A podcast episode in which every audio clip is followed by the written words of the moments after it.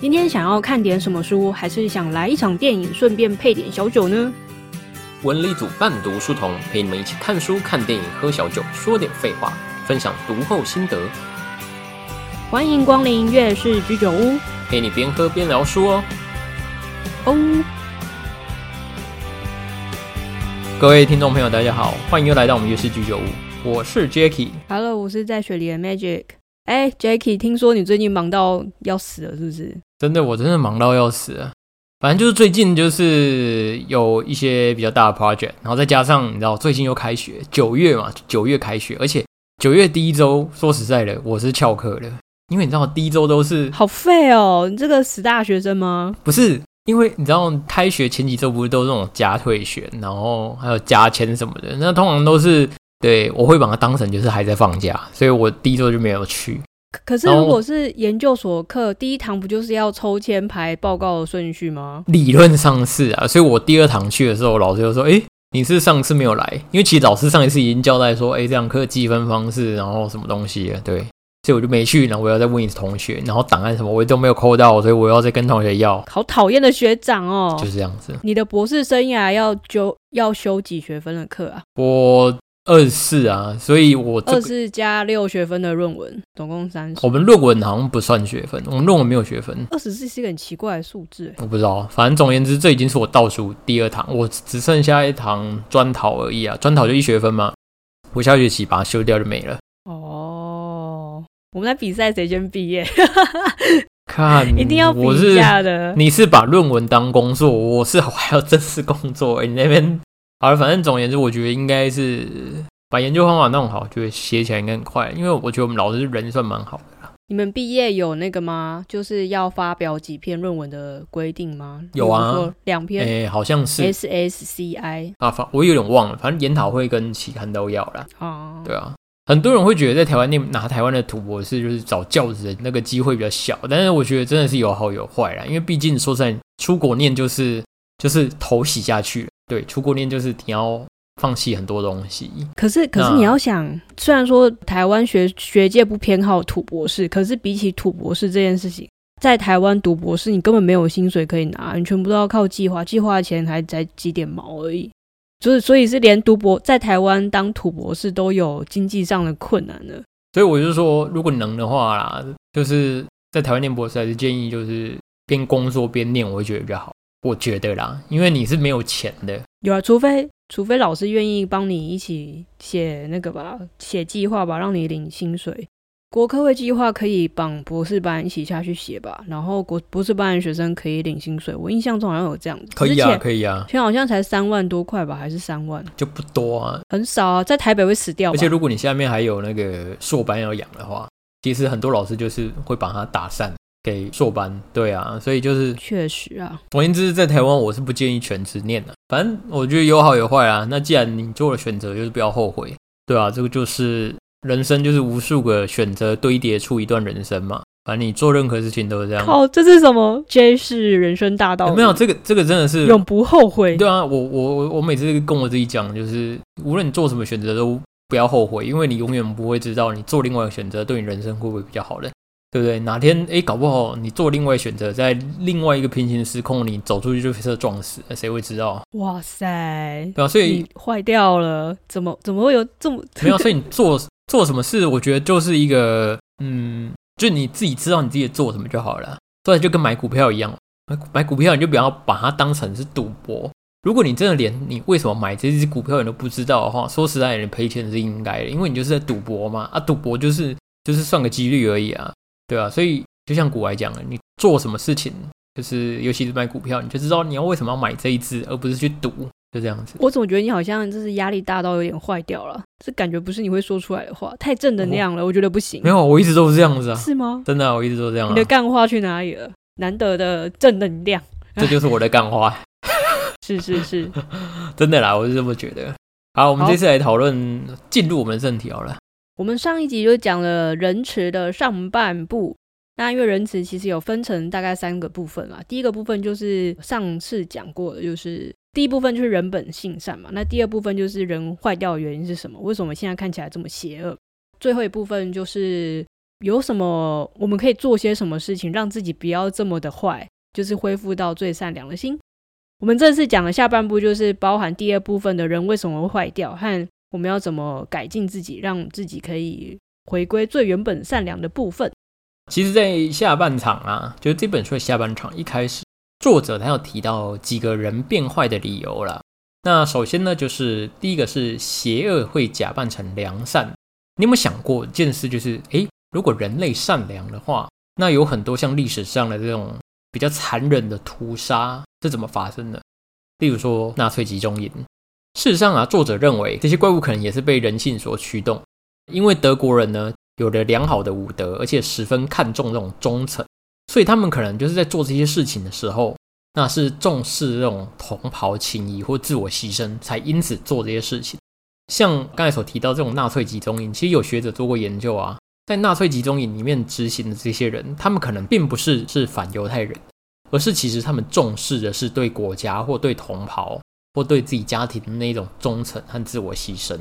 在书中其实有提到啊，就是。纳粹那个时候的集中营啊，或者是屠杀啊，其实那些军人他们根本不太知道他们到底为什么要杀人，或是对，就像 Jackie 说的，也没有什么反反犹太人的心态。他们甚至呢不记得任何一个呃纳粹统治时期的任何一张有关战争的传单。然后呢，在这样子的战争下呢，就是后来就是在访问这些人，就有说。其实那些军人实际拿着枪口对着敌方的次数是少之又少，多数的敌方呢都是隔着一段距离被歼灭的，像是被炮击、手榴弹或是空投炸弹，就是不是直接指向某个人、特定人物杀下去的。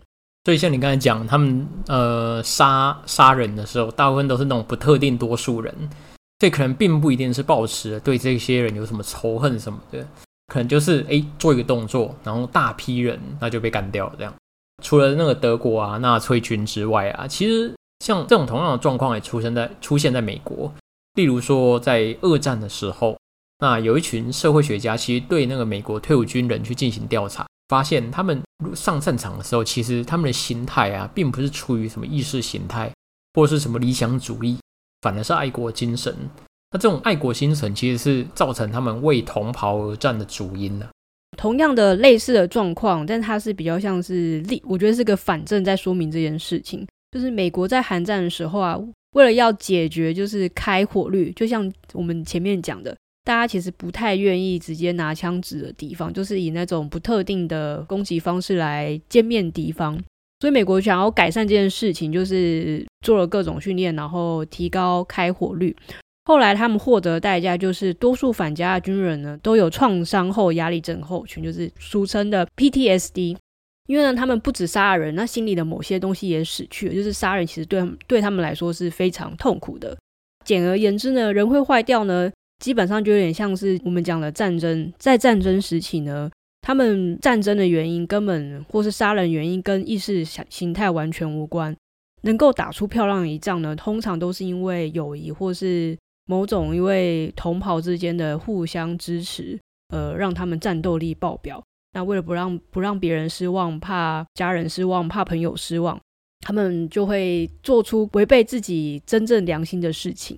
作者认为呢，第二个人会变坏的原因是权力的腐化，因为他去观察人类历史上，其实往往都会选择比较善良的人作为他们的领导者，但是呢，权力往往会使人腐化。有些专家称这个叫做后天性的反社会人格，也就是换了位置就换了脑袋。权力的其中一个效应就是会让你用那种负面的情绪看任何事情。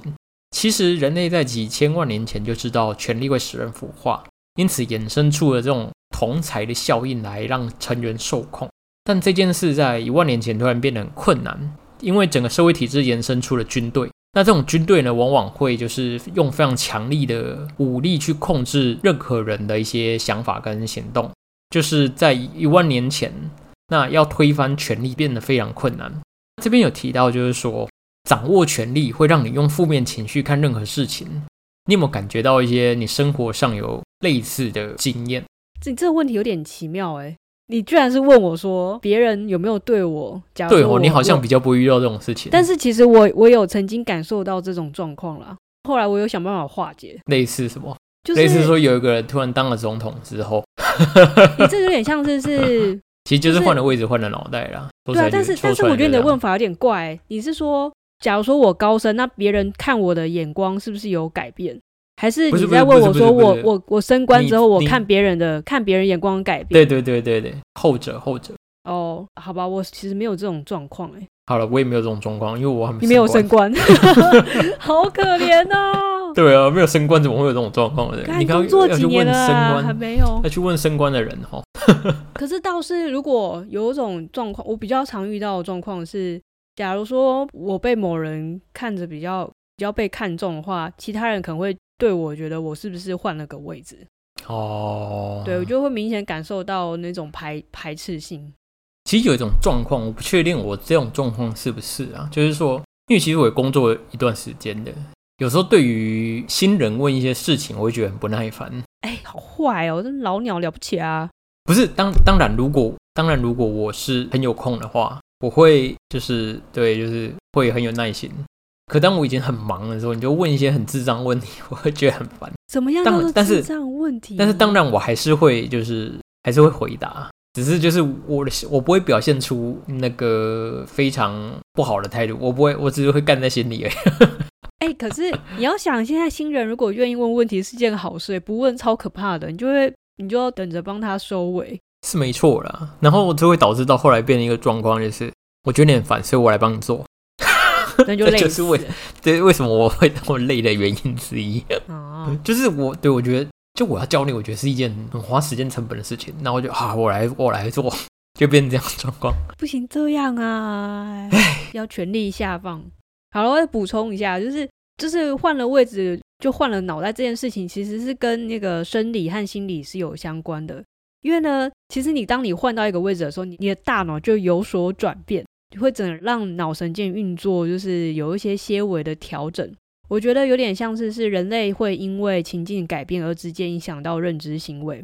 过去呢，就是有研究显示呢，就是神经学家研究说，利用一些高阶的研究方法来比较有权势者和权势较低者的认知运作。呃，他们发现呢，权力感呢会导致一种叫做静应的反应。那这个反应其实是一种跟同理心有关的行为。嗯，那它是一个蛮关键的影响同理心运作的过程。你们可以举个例子、啊，就是对方做出一个动作，然后你也做出类似的行为，这样子其实是有一种像是好感度，或是你们是比较紧密关系的。例如说，我笑，你笑，我就会跟着笑；你打哈欠，我也会。嗯，那这个时候呢，就是在有权势者呢，他的静应行为是大量减少，就是超拽的，就没有想要跟着你一起走。也就是呢，有权势者呢，他其实就把自己跟凡人的连接就直接断开了，他就不想当凡人，所以他自己移到另外一个位置，成为变成两个世界的人。所以呢，这个时候当获得权势的时候呢，同理心就会失效。另外，我再补充一件事情。过去呢，就是也有研究指出啊，如果你去约会的时候想要获得对方的好印象，你也可以好好利用这个静应行为，就是对方拖着筛子帮子，你就跟着一起拖着腮帮子，看得变态吧你？就跟你就跟他动作同步，他就会觉得很有亲切感他。会觉得你很恶心吧？他不会，一般人是不会发现到。通常我有试过这件事情，那你有有发现什么成效吗？没有什么成效啊，就是感 觉靠背啊，那你还讲我？我我我是不知道有什么成效啦，但就是就是嗯，感觉就是因为你就会你故意跟着他的动动作，然后你就会发现到哎、诶其实挺有趣的，然后就会乐在其中做这件事情上面所以。对方没有发现对方没有发现，但是就很开心，哎、就是也没有什么不好的事情发生啊。哦，因为本来就不会有什么不好的事情发生，重点啊是也没有好的事情发生嘛。可是你会增加对方对你的好感度啊。可能只有你觉得吧？说不定如果我没有做这个经营行为，他就是之后就就就没好感度减减。哦应该也不会。你意思就是说我人的问题就对了啦？哎，好啦，对，气崩，太好可恶了。好，那反正总而言之就是，嗯，作者举了两个例子啊，去说明就是为什么人会变坏这件事情。那其实作者在这边有提到啊，我们在启蒙运动的时候的一些误解，应该是说他想要讲的是启蒙运动其实误解了人的一些本性。好，但是这个部分其实我是存疑的啊，就是我是打一个问号，但是没关系，我们就先先谈这个东西。说说到启蒙运动，我觉得会觉得人自私自利，然后其实是邪恶的。我觉得都是因为利益所驱使。哎，他觉得其实启蒙运动，他我不知道你对启蒙运动了解多少了，因为启蒙运动其实它发展出很多现代的，无论是自然科学或者是社会科学的一些理论这样子。那像经济学或者是一些大部分的科学，其实都是在这一个时间前后去发展出来的。启蒙运动它倡导这个理性主义，其实有很大部分的内容是奠基在人是自私自利的。像是以经济学来讲好了，经济学其实他把人性奠基在自私，那为了自己的利益着想，还有就是效益最大化的一些事情。那其实都是奠基在人的自私自利上面，但是作者其实就是抱持比较反对的态度啦，甚至是像早期的这个马基维利，或者是后期这种泰勒主义，其实作者都是抱持着怀疑的态度，认为其实他们误解人的本性。嗯，我完全没有印象马基维利和泰勒主义是什么，你要简述一下吗？马基维利他是提那个君主论啊，他就会觉得就是。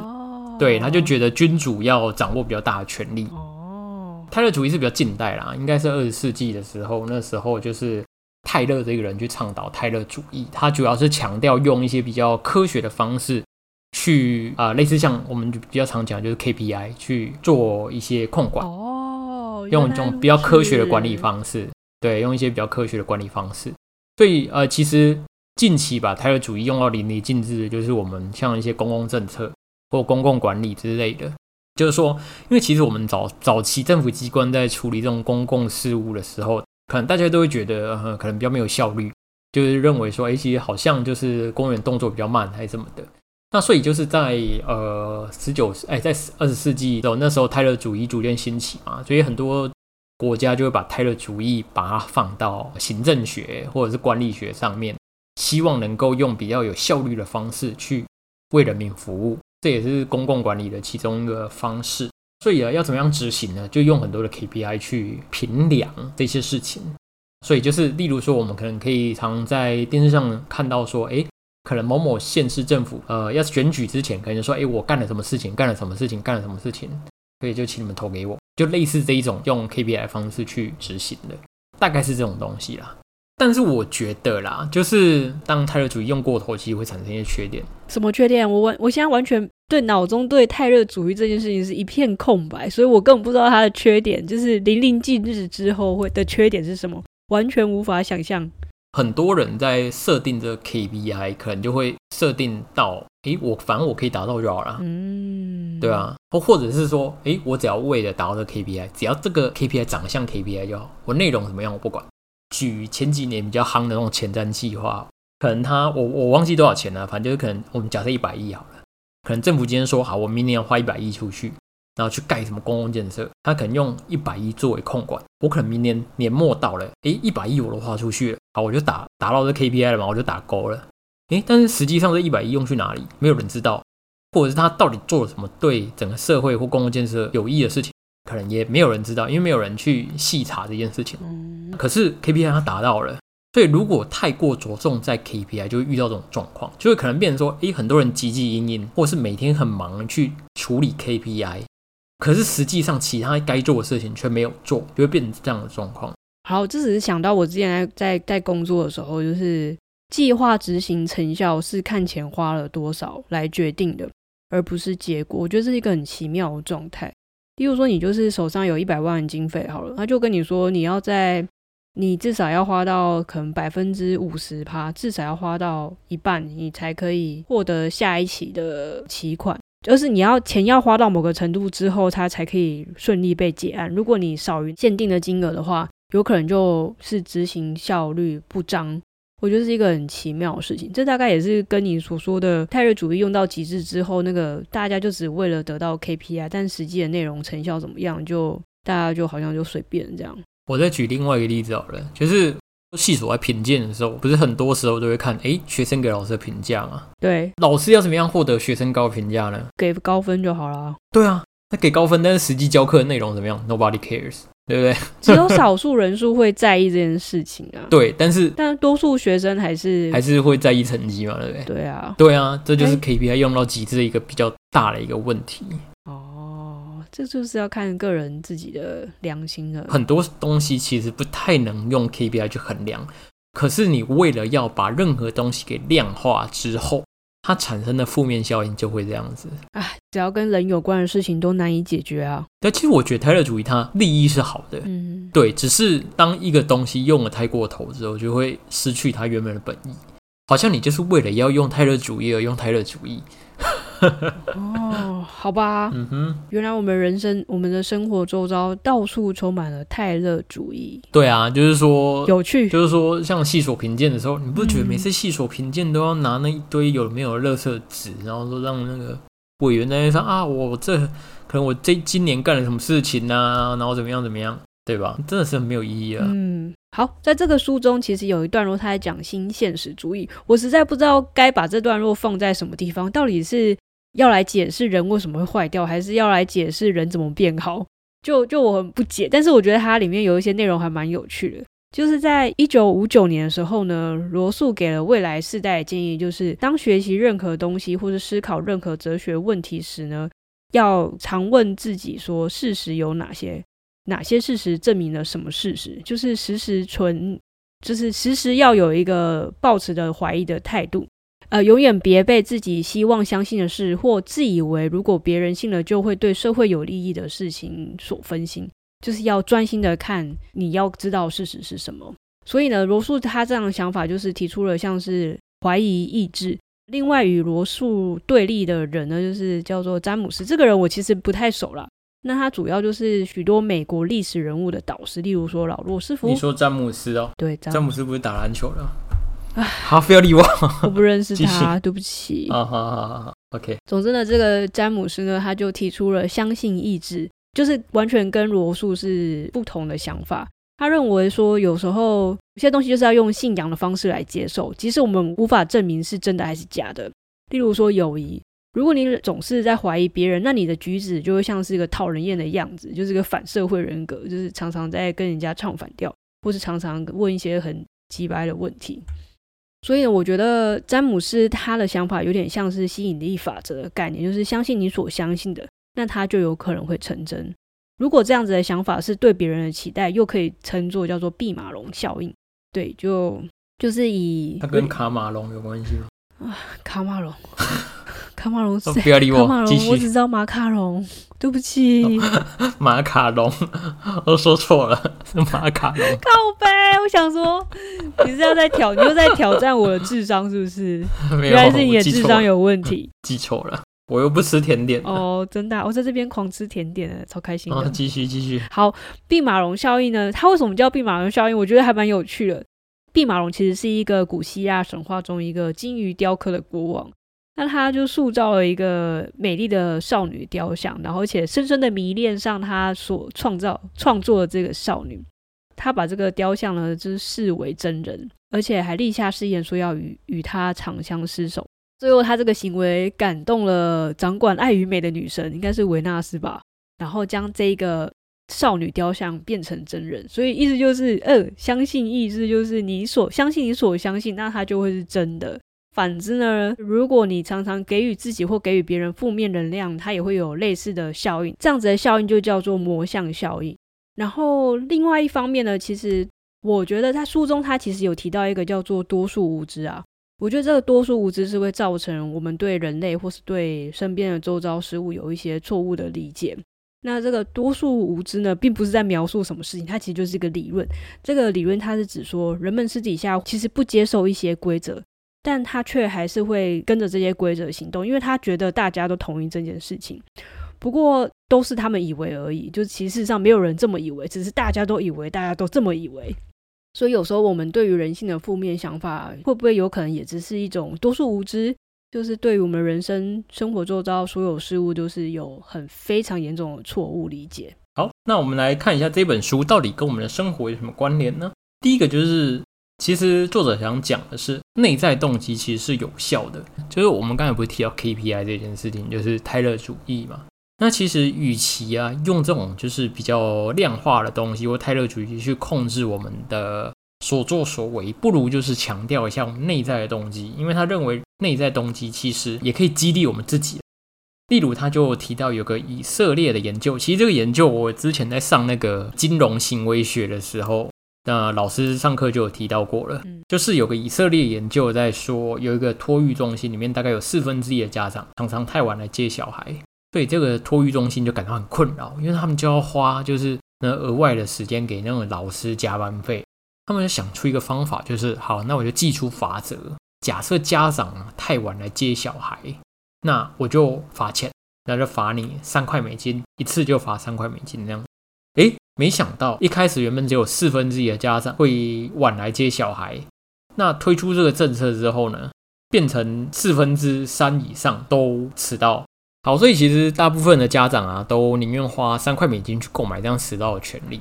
所以其实有时候，其实我觉得跟人的行为有关系啊。当你去用金钱去驱动他做某件事情之后，他可能就会哎，就是用金钱来衡量他的任何事情。好，总而言之，就是作者认为我们不用什么事都用金钱去衡量。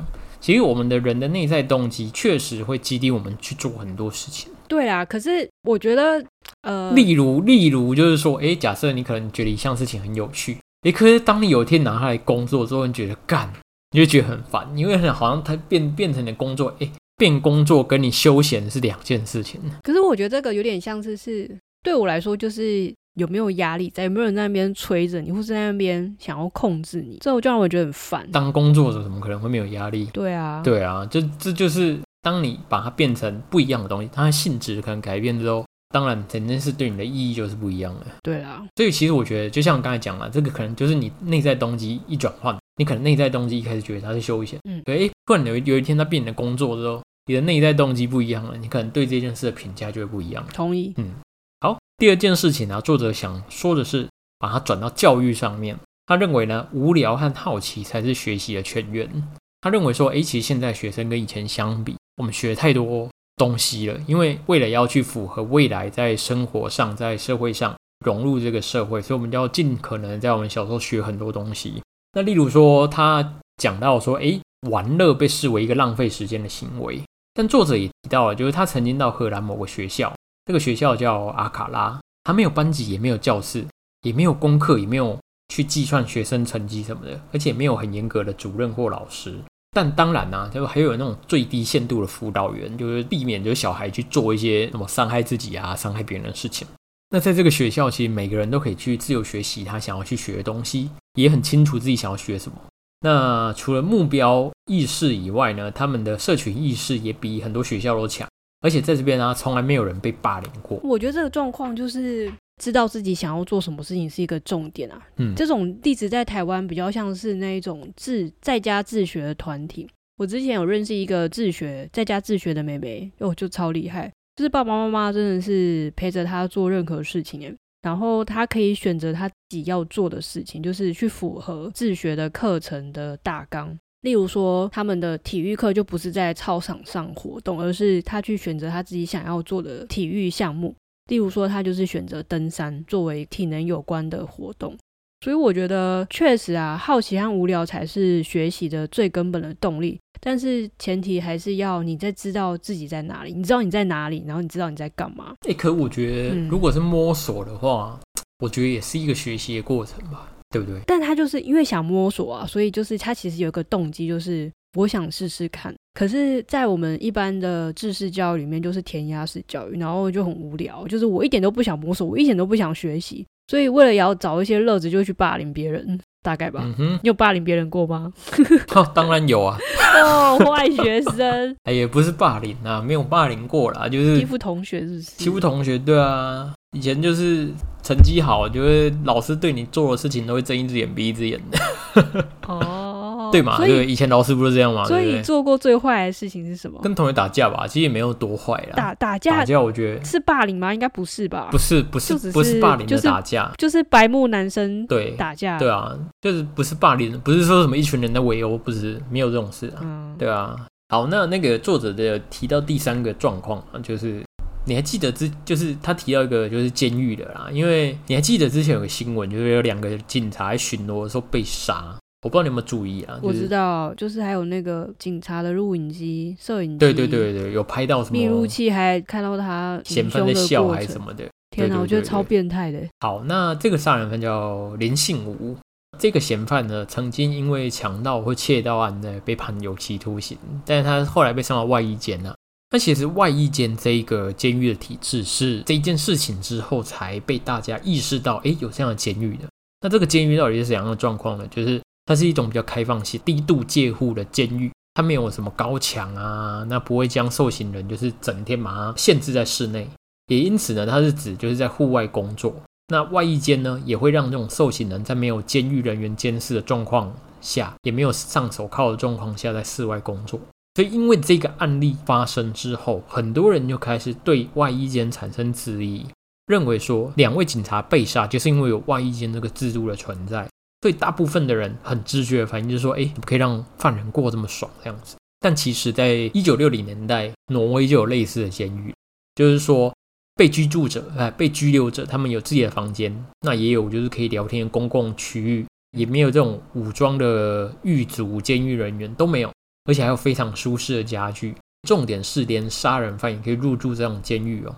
那挪威他设计这种监狱的想法是，因为他们认为说，大多数的犯人其实早晚都会获释，那与其让他们一直关在室内，没有跟社会接触，那不如就是让他们提早适应整个环境。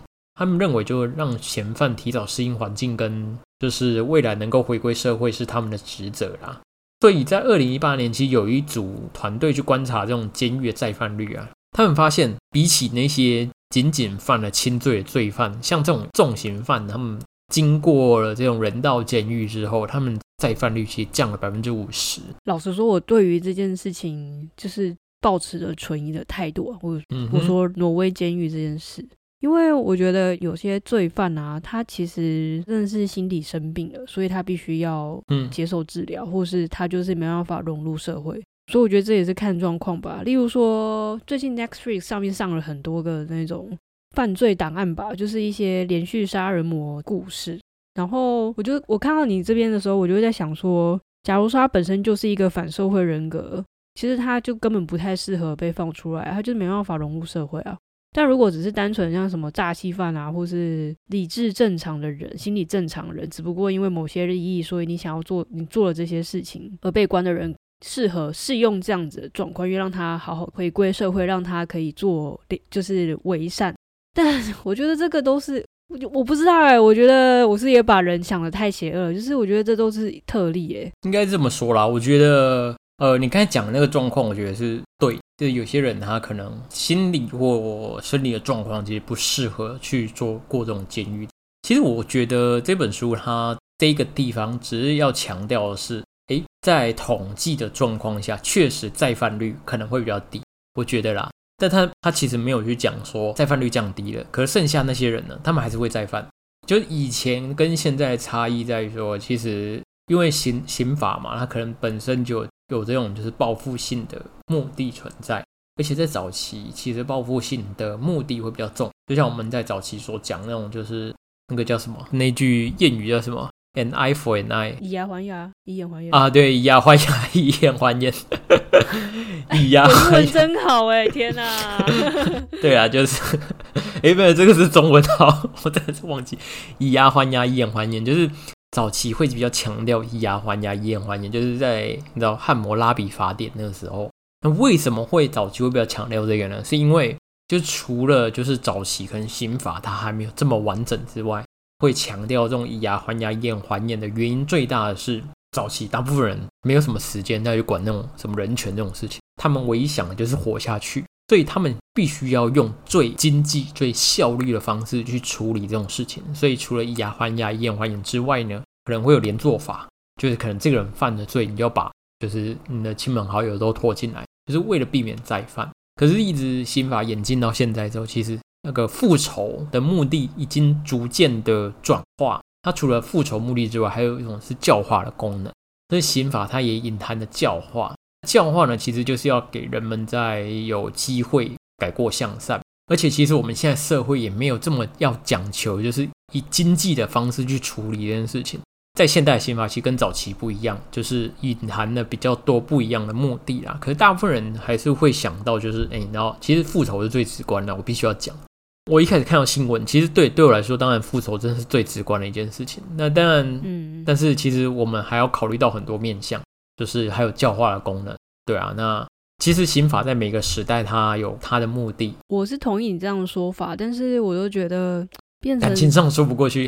对啊，而且搞什么鬼？就是是他做了坏事，为什么感觉好像像是全民要为他买单？嗯哼，他要教化也是大家纳税出来的啊，嗯不得不说这样啊。然后有没有教化可能都已经在那个外遇间了，然后出来还这样子搞，所以我我不知道哎、我知道理智上、理性上应该要 face，但是诶理性上，如果理性上要不要 face 这件事情，我还不是这么同意耶。说实在的，我觉得主要是要看所有的配套措施啊，还有嗯，就是整体的状况，嗯就是理想状态都不佳，就是我们现实生活跟理想是有偏差，所以如果在理想上 face 当然是 OK，但是如果放到现实上，你还是死刑吧。毕竟我们永远没办法，我觉得我们要同理那些受害者家属哎、。其实对于 face 这件事情啊，我一直保持着疑惑的想法。我觉得他要 face 最核心的思想就是我们没有权利决定一个人的生和死吧？为什么印象中，Why？就就就就对，就我就我我没没有人可以扮演上帝啊。然后而且我一直觉得很奇怪，为什么呃，我们不能决定人的死生死，但是可以决定动物的？你 懂我意思吗？就是我们真的有这么 high class 吗？我们有理性吧？总是一个动物要让它死掉，也是有经过很多程序吧。但是可能会真的会比针对人这件事情是更简要，不会有这么多严格细项啊。不知道哎、对这个问题，其实我也是抱持着问号。如果我就是把单纯当成一个处罚，那它跟其他的处罚其实都是一样的啊、政治不正确，完蛋了，我要被骂死了。哦，最后一部分就是作者有说我们要怎么改善我们自己呢？纵观以上啊，就是作者想要讲的，其实不外乎就是人的本质就是善的，那恶的呈现是因为后天造成的。要怎么让人可以回归到善的那个面呢？作者最后其实也洋洋洒洒地提出了十种解方，希望我们可以借由这些解方呢，让自己回归善的本质。那这边呢，Jacky 很厉害的把它总结成三大点，我们来请他介绍一下呗。因为我觉得作者废话太多了，他举了十点，怎么那么累啊？哇，你这个废话一哥居然可以精简成三点，也是蛮厉害的。我觉得十点实在太多了。好，总而言之呢，他提出了十点，那我把它浓缩成三点。第一个就是我们尽量避免用直觉思考，那我们要缓和情绪，试图去理解别人。就像你刚才讲了，为什么我们要 face？呃，你在理性上还是觉得应该要 face，可是你在感情上还是说不过去，还是觉得要判他死刑。所以呢，你就是避免要用直觉思考，你要缓和情绪。当你看到这个新闻的时候，你就 好冷静。对，那我要试图去理解为什么他要干这种事情。或许他可能有有改善的空间，有改过自新的空间。那其实我啊、呃我们一直在用直觉思考，就像我们之前曾经介绍过那本《正确》，有没有？让我很生气的正确。对对对，正确的作者就是 Hans Rosling，他曾经提到，就是说，诶，为什么我们会有直觉呢？因为啊、呃我们在是那种原始动物的时候啊，直觉就是我们求生的一个本能，它可以让我们就立刻避免危险。我相信你学生物应该有那种就是嗯那个感受，对，直觉就可以让我们避免一些危险。但是其实，在现在的社会，我们可能已经没有必要使用直觉在思考问题了，甚至我们要就是静下心来去用理性来思考。那我们是不是看到什么犯人杀人啊、逃狱的人，就直觉用极刑处置，甚至认为杀人者死？我们今天换个角度想好了，如果今天有一个人长期受到霸凌跟压迫，就反抗，然后就杀了人，是不是情有可原？对吧？理性上应该是这样的吧？如果今天一直被欺负啊、被霸凌，然后可能一天到晚可怜之人必有可恨之处，也不是这样吧？就是可能就会有一个人被你那句话是说他被霸凌是活该耶，哎、不是用错了。对啊，就是哎、可能他一直被霸凌之后，那可能他就反抗，他就就挂了这样。那或者是说，哎、某个人在打猎的时候，可能误以为某个人是山猪而杀了那个人。好像真有这样子案例。对，就哎、这是事实。我们在之前在学刑法的时候有有有举这个案例啊。对，就是哎、猎人就是原住民，他们常在山上打猎，然后误以为对方是山猪，你知道为什么会误以为吗？这个我们知蹲下来。不是这个，其实我们知道，我们会小心这件事情。就是晚上活动的时候，我们会带那个头灯嘛，然后那个头灯基本上猎人他手电筒一照过去，会反光的就是动物，就是哦，那个动物的瞳孔会就是会反光，所以嗯有时候会把那个头灯误判成反光，哦那就射下去了。好，那总而言之就是，诶，如果有个猎人在打猎的时候，误以为是山猪，某个人是山猪的杀他，如果依照杀人者死的逻辑，他是不是应该也判死？这个问题，很多人可能会说，诶，不能这样比喻啊，因为这些发生的过程和理由都是不同的，你怎么可以这样比喻？对，就是因为过程和理由不同，所以我们没有办法直接下定论说杀人者死。举这些例子是想要跟大家说，我们尽量要避免用直觉思考。我们在思考任何问题的时候，就是要缓和情绪。第二点我来讲好了，就是再就是不要被大众媒体所影响，许多新闻啊和我们的社群软体上的讯息都是有点过度夸饰，或是就像是上一次讲的正确，很多事情都其实就只是因为夸大一种负面情绪的偏见，这样就是大家喜欢听一些负面消息。那新闻就常常报这些负面的新闻，那导致我们有一些负面的偏误。例如说呢，同样不重要的新闻，像是扶老太太过马路啊，跟车祸撞死老太太，你有时候就会觉得，哎，就想要看老太太比较好看。就是耸动的新闻，哦，对。好，也会因为就是你点开那个链接之后呢，根据现在网络的大数据演算法的影响下呢，只要一点了一个新闻之后，相似的新闻就会疯狂的出现，加深你对这类的讯息的印象。所以呢，本书的作者建议呢，可以改看深度报道或是焦点整理，让你有更多的时间去整理思绪。那接下来就是作者有提到勇敢去做好事吧，我觉得这一点很重要了。举个例子好了，就是你有没有曾经想过想要做什么好事的时候，诶，可能会有点退缩，因为怕自己多管闲事。我不知道你有没有，但是我有时候有这样的状况。例如说，看到一场车祸，有人受伤，你会毫不犹豫的拿起电话拨一一九，还是你会观察一下周遭有没有人拨电话，再决定自己要不要拨？我我会拨一一九，但是我不会去碰它。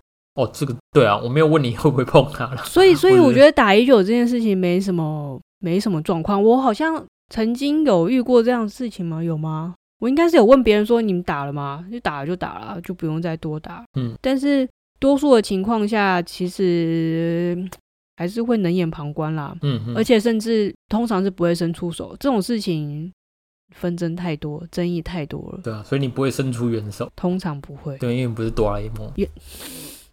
好，不要理我。伸出援手。好，对啊，你又不是哆啦 A 梦。好，我想大部分人可能都是，哎、对啊，可能都 干嘛啦？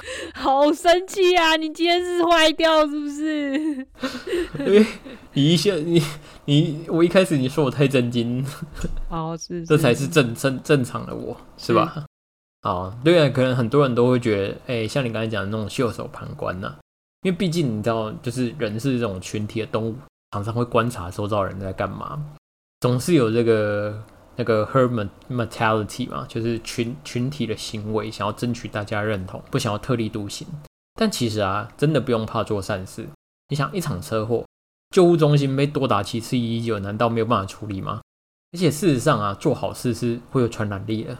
别忘了我们之前说，诶，人也是一种群体的动物，一个人只要做好事，其实其他人也会跟着被影响。哦，静应效应。对，对啦，做好事，请多扶老太太过马路。对啊，不要常做坏事，德积积阴阴的。啊。好好，你压力很大，我知道。最后呢，我们来做一个简单一句话的结论吧。这本书《仁慈》呢，它其实自始至终都相信人本性善，各种的恶都是由于利益、权力、政治还有仇恨、偏见所衍生出来的。那我们要怎么改善这件事情呢？就是理性思考，还有做善良的事，都可能能够让你对这个世界有所改观。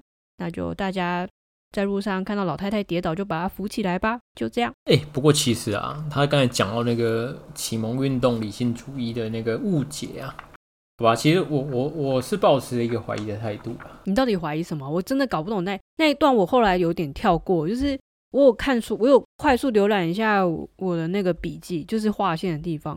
可是后来发现，就是到处加剧摘录，可是我其实没办法组织起来，他到底想说什么？他就是想要说，我们很多的社会科学奠基在私欲、私利上面，其实是有误解的。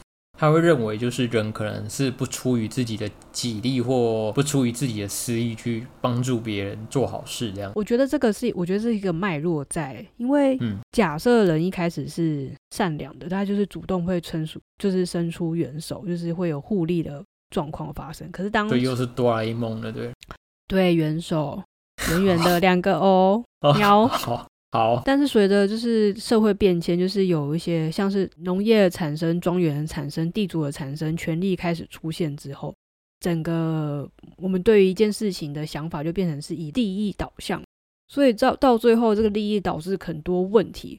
我觉得很多的那种哲学家理论啊，或经济学家理论，就会把这个问题是丢到说，就是因为人自私自利，所以其实最终的问题还是因为有权利在，权力导致了利益的发生。没有，我跟你想的不一样。真的啊？你你讲的是因为有私权之后，就是才会产生这种私利私义，嗯，所以经济学家或什么社会科学家他们才去做这种解释。对对对嗯对。可是我想的又跟你不一样的是，人可能是出于好心而去做这个事情，可是在做这个事情的前提下，看他可能会感到开心。那如果你把它广义的解释，不就算是这种私利私义吗？所以我觉得，如果我的意思是说，如果把经济学家这种私利私利，不要单纯的只是说金钱你说广义的或是利益，对对对对对，就是因为其实经济学里面有提到效用，那效用的意思就是说，你做这件事情，你心里获得多大的满足感？那这个不就是满足感的意思？不就是对啊？就跟我刚才一开始讲的那种心灵上的快不乐就是内在动机吗？对啊，所以我的意思是说，不会有人因为做这件事很讨厌而去做吧？理论上不会吧？等一下，我我觉得这个是，我觉得这个是，就是一个是正向循环，一个是负向循环。如果是因为内在动动机而，就是你做好事，然后你感到愉悦，然后你就会更想要做这件事情，这是一个就是 positive feedback。可是如果你做坏事，你又觉得感到很罪恶，你做坏事，或是你，我觉得就是那个动机是到底是为了自己还是，哎，我觉得好难讲哦。我觉得好像有一点差别，可是好难解释、哦。可是你做什么都是为了自己啊、确实啊，对啊，例如说，我今天可能帮助老太太过马路，我只是为了我心里开心，但是也是为了私利啊。你为了得到，你心里得到了满足，你没有帮助他，就会感到罪恶感。对，所以我就去做这件事情嘛。那我让我开心扶，老太太这件事情有两种动机，一个就是因为帮了他，你就会感到开心；那因为你不帮他，你就会感到罪恶，所以你就去帮他。对，这都是为了自己。对，当然了，他又有受益，他有受益没错，但是对啊，我也有受益啊，我开心呢、那如果是利益的话，如果跟钱来说的话，就是你得利，对方就会失去钱啊，所以就是一个骗利的或是寄生的概念。我不懂什么意思。呃，就是你扶老太太过马路，就是你获得了心理的满足，老太太也不会死掉，所以你们是互利的，你们互相各取所需。老太太需要你的对服务，对对对你拿到她，你拿到开心。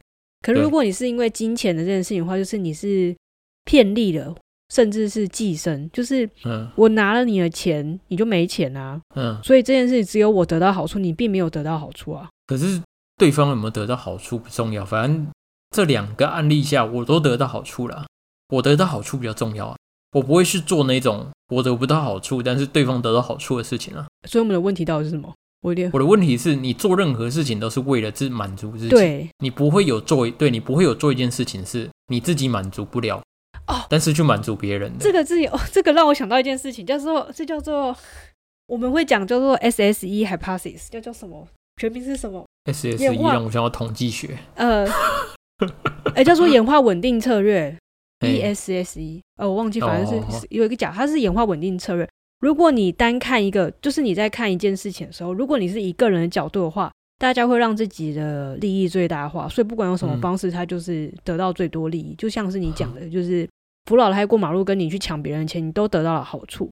可是你要把那个层级提升到就是 community，就是整个社会，就是很多人一起来看这件事情的时候，当如果很多人都做好事的时候，就都去扶老太太，大家每个人都是有互相得利，所以整体的那个适存度是上升的，所以就变成是你你要用哪个角度去切进去啊？